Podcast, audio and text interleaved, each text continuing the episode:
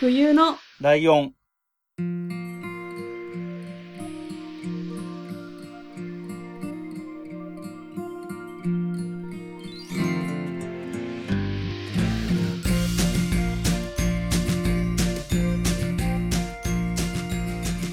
この番組は山梨県出身以外共通点のない2人がそれぞれ好きなことを話す番組です。冬のライオン第72回椿雷道です。真冬です。よろしくお願いします。はい。えー、ね、前回、前々回と、はい。マーヤさんが来てくれましたので、はい。すごいですね、反響。ツイッターなんかの反響を見てい。や、そうですね。本当に。思った以上に。さすがマーヤささん。すがですねでしたね。はい。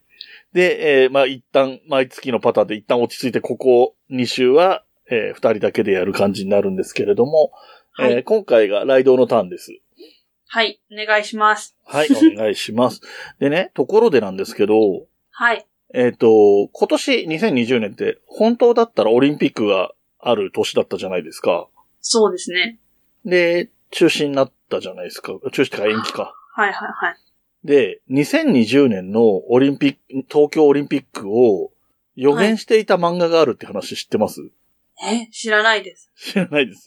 えっ、と、あ、知ってるかも。なんかちょっと見たことあるかもしれないです。ツイッターとか。うん、うん。うんうんあの、アキラっていう、大友克弘さんっていう人が書いた漫画で、はい。 1980年代ぐらいにはい。えーそのぐらいの時代に書いた漫画の中で、まあ、近未来の設定なんだけど、それが2020年に東京オリンピックが開催される予定だったけど、みたいな感じの話なんですよ。へーまあ、はい全然、あの、ストーリーはオリンピックとは直接関係ないんですけど、そういう演出的にそれが出てきてて話題になって、去年ぐらいから話題になってて、うーん。っていう人がいるんですけどね。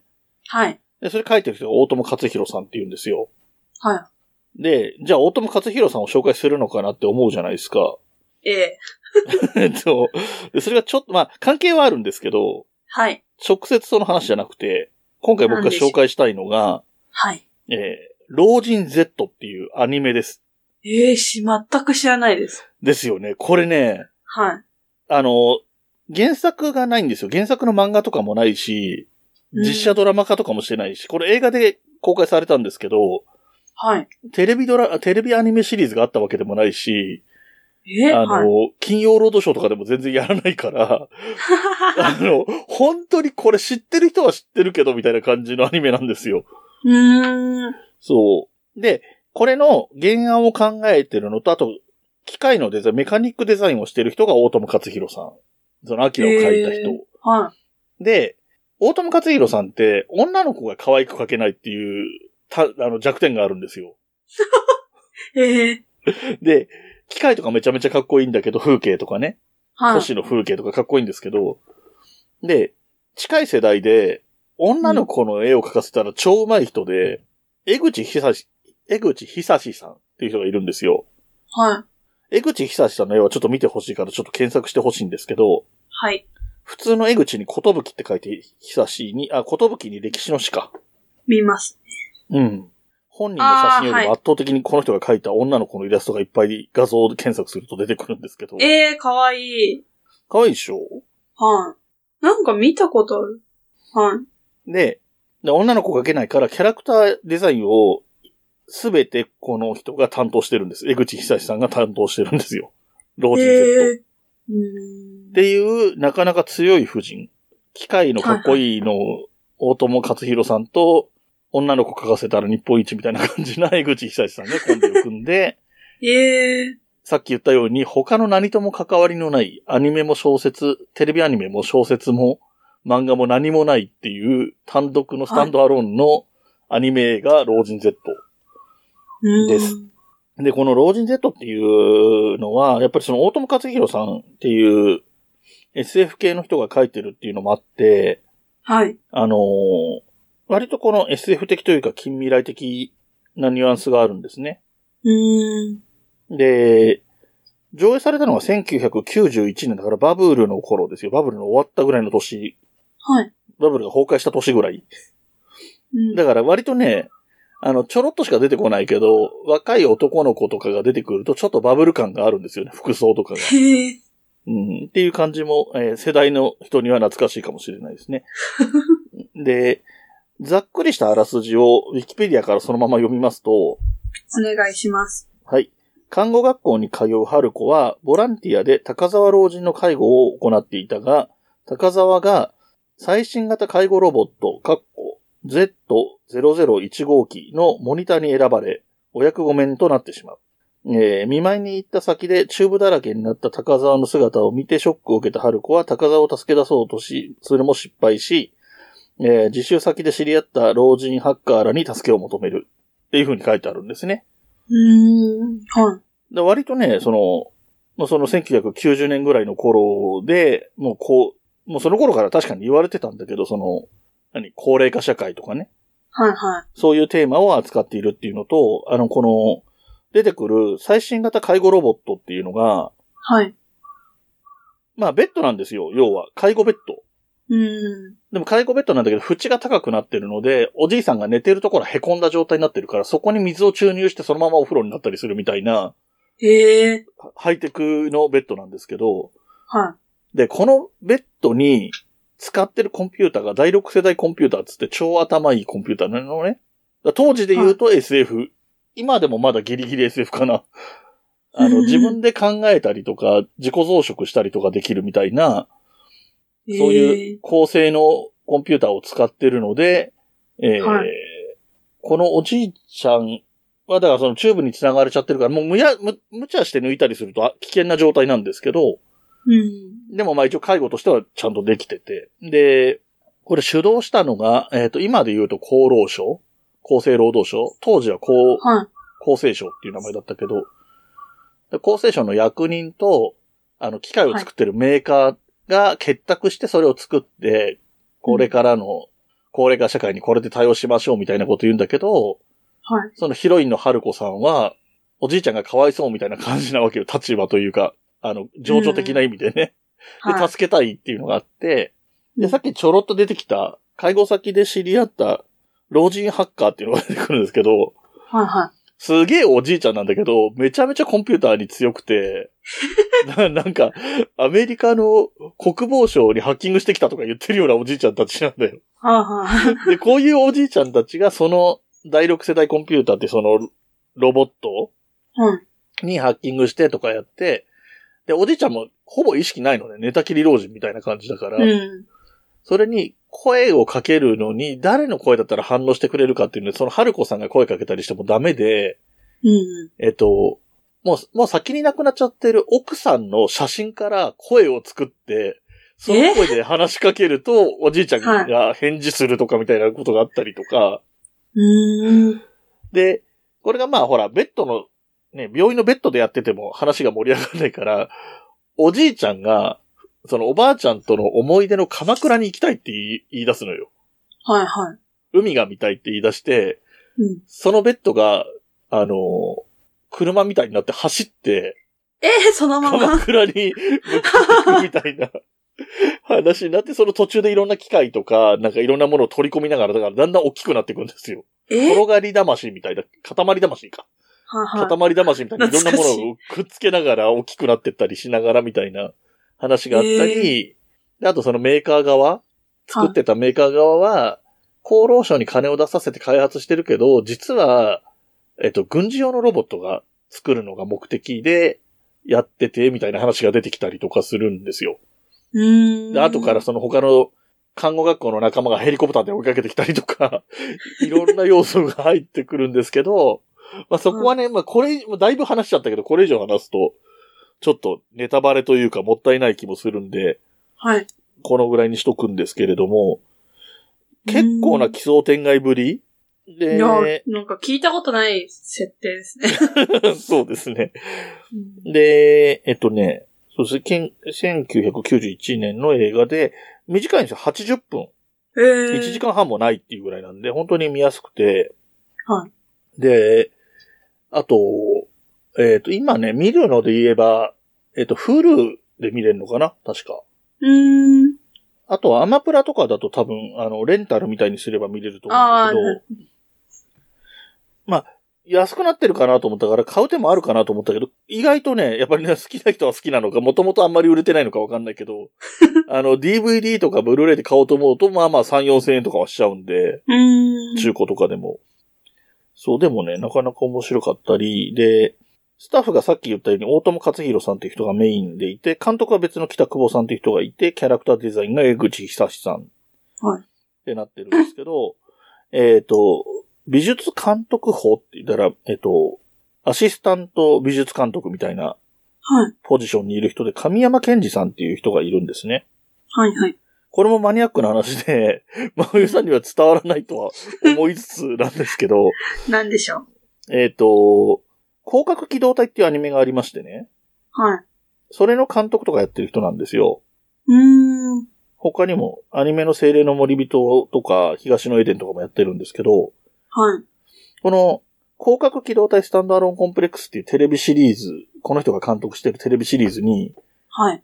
まあまあ似てる話が出てきます。あの、暴走したロボットが行きたいところに向かって暴走するみたいなうーん。話が出てくるのは多分この神山さんっていう人はこの時の老人 Z の影響を受けてて、はい。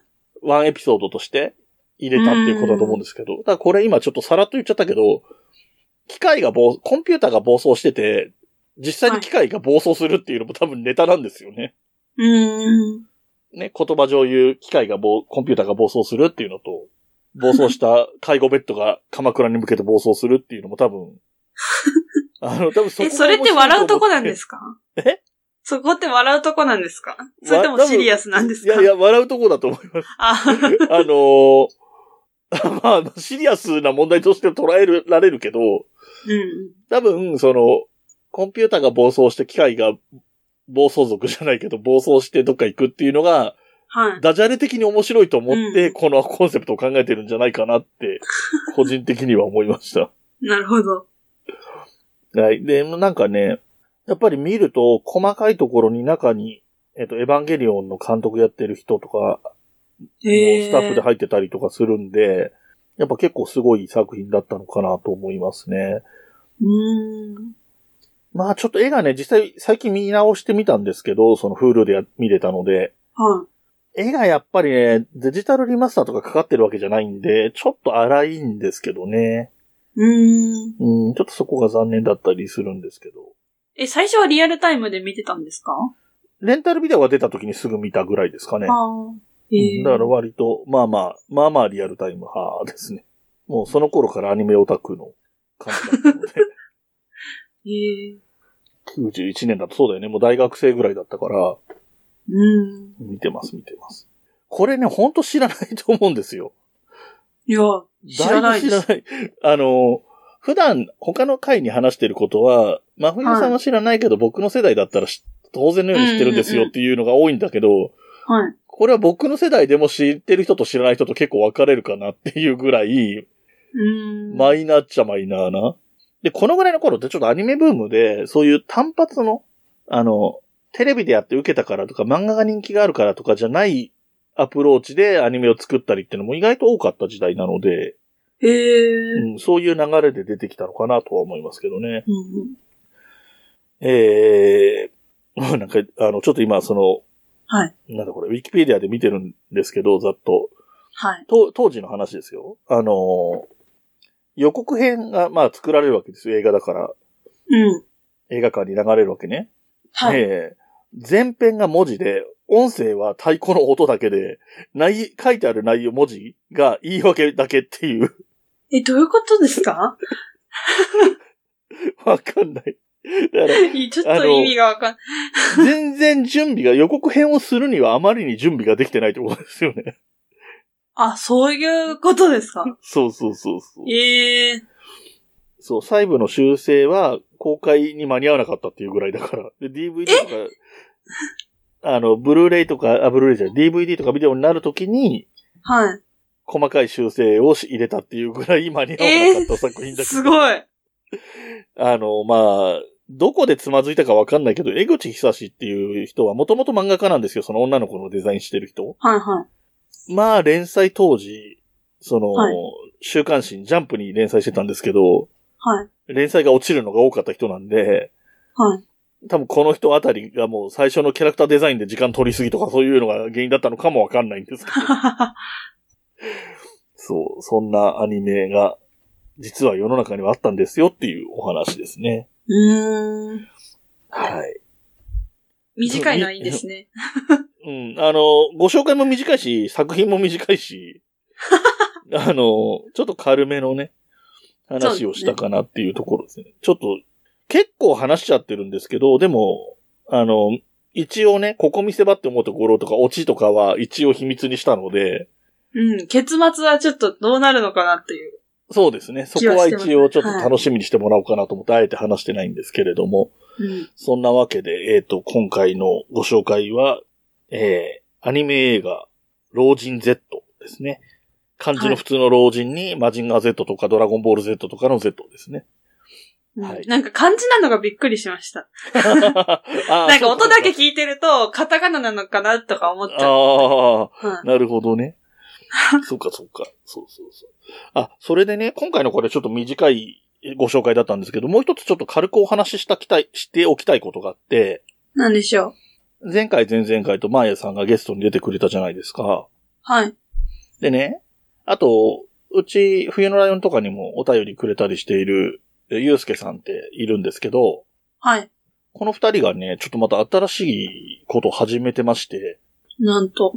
月一隣のポッドキャストっていう、はいはいはなんていうのあれ、企画い。うん。をやってまして、えっと、YouTube でも配信しつつ、ポッドキャスト版も上げるのかなこれから、今、今後はい。みたいなことをやっていて、えっと、毎月、月末かな毎月30日かな月末かなうん。に、うん。その配信をして、はい。これはぐるっと1年ぐらい経つと、1年弱経つと、9月30日になるわけじゃないですか。はい。で、この9月30日のポッドキャストの日に向けて、えっ、と、毎回月1で収録配信しながら、その時にその、いろんなポッドキャスターさんをゲストに呼んで、お話を聞くっていうような番組らしいです。うん。あの、だから一番最初が、えっ、と、電気屋ウォーカーっていうポッドキャストのコーヒーさんっていう人が1回目のゲストだったんですけど、うんあのー、だから割とテック系みたいな、ポッドキャストの人。だからやっぱり僕にしろ、ゆうすけさんにしろ、まえさんにしろ、割とコメディとか趣味、えーホビー系、ホビーじゃないや、レジャー系とか、はい。そういうところの知り合いがどうしても多くはなってるんですけれども、そこをテック系の方から、えー第1回に紹介したりとかやってるんで、多分いろんな幅広い、うん。ポッドキャスターさんをしょ、と、をお迎えして、お話を聞くってことをやっていくのかな、なんていうふうにへえ。思ってましてうん。で、やっぱりその、ポッドキャストなんですけど、ポッドキャストのためにやってるんだけれども、はい。あの、ポッドキャストで配信してるだけだと、ポッドキャスト聞いてる人しか聞かないじゃないですか。もともと聞いてる人にしか響かないといううんか。なので、えっ、と、YouTube でやって、YouTube 見てる人で、それがきっかけになって、入ってく、ポッドキャストに興味を持つっていう人が出るといいなということで、YouTube 配信というスタイルうん。そうですね。でやってるということみたいですね。で、えっ、と、顔出しでやってるみたいですね、YouTube。あそうなんですかうんみたいなで割とだから、あの、顔出さない人も迎えてはくれるんだと思うんですけれども、ちょっとそこがね、ゲストで来る方にとって顔出し、出さなきゃダメですかとかそういうのがあるのかないのか、顔は出さなくてもいいですよってやるのかちょっとわかんないんですけど、うん。まあ顔が見れると、ね、また印象も変わるってこともあるし。え、見たい。いい顔出してると思いますよ、二人とも。うん。うん。見ないとですね。うん、ぜひね、は一い回見てもらってね、まあ、追っかけね、つ、引き続き見続けてもらえればと。なんかね、あのーまあ、マーヤさんがゲストに来てもらった時にもう、当然このタイミングでもう配信してるぐらいだから、はい。計画そのものはあったみたいなんですけど、うんうん。あ、それがあったんだったら言ってくれればいいのにっていう話をしたら、まだあの時はそんなに、こう話が煮詰まってなくて出来上がってきてなかったからって言ってて、うん。マヤさんがね。で、よくよく聞くと、えっ、と、はい2回目の和装の回の告知、いいよもうとか言って、僕が軽く紹介してるんですよね。す僕が好きなんで、三国だから聞いてください。あと、引っ越し姉妹もやってますって言った時に、マヤさんがちらっと、はい。また他に何かやるかもしれませんぐらい言ってるんですよ、ああ、はい。そうですね。それが実はそのことだったんだっていうのを後から知ったっていう。なんそれがだからちょっ とそこま、そのぐらいしか当時、当時のあのタイミングではうんうん。言えなかったっていうことみたいですね。はい。そう、ちょっとそれ驚いてね。割と、なんかその、9月に、ポッドキャストの日と、あとその前の土日で、ポトフさんっていう人が、24時間のやつやったりとかしてたりとか、うんうんうん。そういうのがあって、まあその影響でやってるし、そこともは、多分連結していく話はい。になると思うんですよ。なんかね、うっすら聞いてる話だと、名古屋で、まあそのコロナとの影響とかそういうのも絡むから今は何とも言えないんでしょうけど、はい。名古屋ではリアルイベントをやろうと思ってるらしいんです。そのポトフさんとかの方は。ええで、えっと、それだと名古屋に来れる人とかしか楽しめなくなるから、えっと、ネットの方でも何かやりたいっていうのを多分、ゆうすけさんとかが担うのかなって、そこがちょっとうまく連動してるのかとかは詳しく知らないんですけど、はい。まあ、同じ目標に向かってる感じがするから、多分そこは連携するんだろうと思うんですけうど、ーん。うん。だから、行ければ名古屋に行けばいいし、行けない人もネットでたの別の形で楽しめる。まあ、そこの中継が入るのかもしれないし、ちょっとわかんないですけど、いいですね。うん。ね、なかなか面白そうなことになってきてるなって思いまして。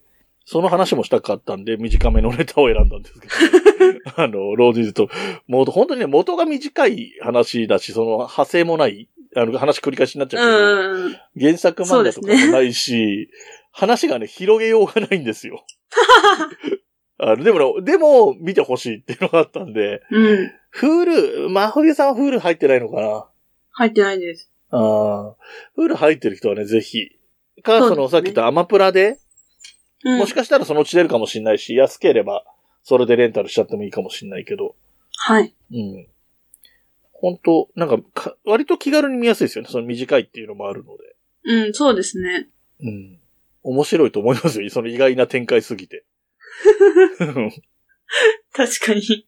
はぁみたいな。でも本当にね、ちょっと見だ、見始めて、あ、高齢化社会とかのことを意識この頃意識してるの結構すげえかもなとか思ったりは。そうですよね。しましたね30年前ですかそうですね、30年前ぐらいですね。うん。まあね、まあまあそんな感じで。なんかちょっと2本立てみたいな話し方になっちゃいましたけど、はい。一応メインは老人 Z の話で、はい。えー、サブ的に、えー、月1隣のポッドキャストをご紹介しました。はい。はい。えー、ということで、えー告知の方を、まふゆさんからお願いしてもよろしいでしょうか。はい。えっ、と、メールアドレスがありまして、はい。えー、huyunolion.gmail.com です。えっ、と、ツイッターのアカウントは fuyunolion アンダーバー。ハッシュタグはすべてひらがなで冬来でお願いします。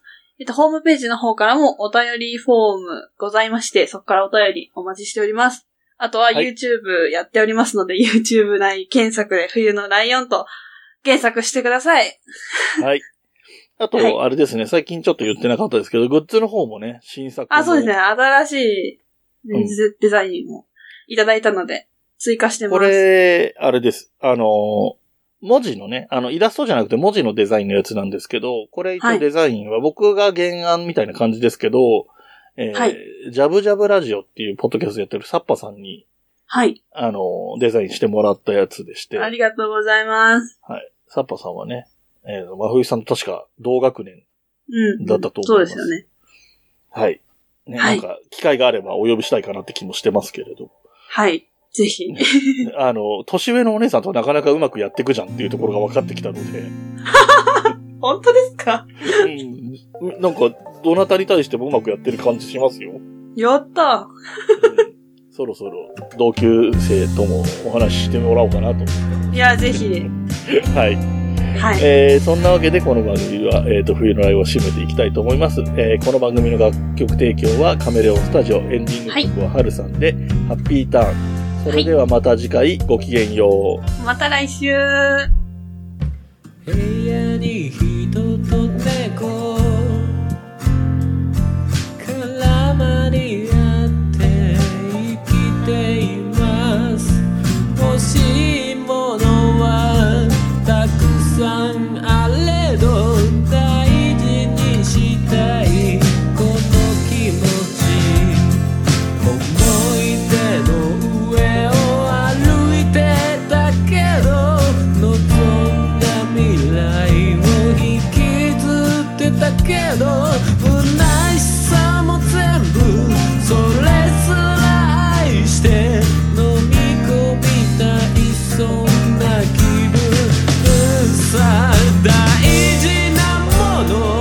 した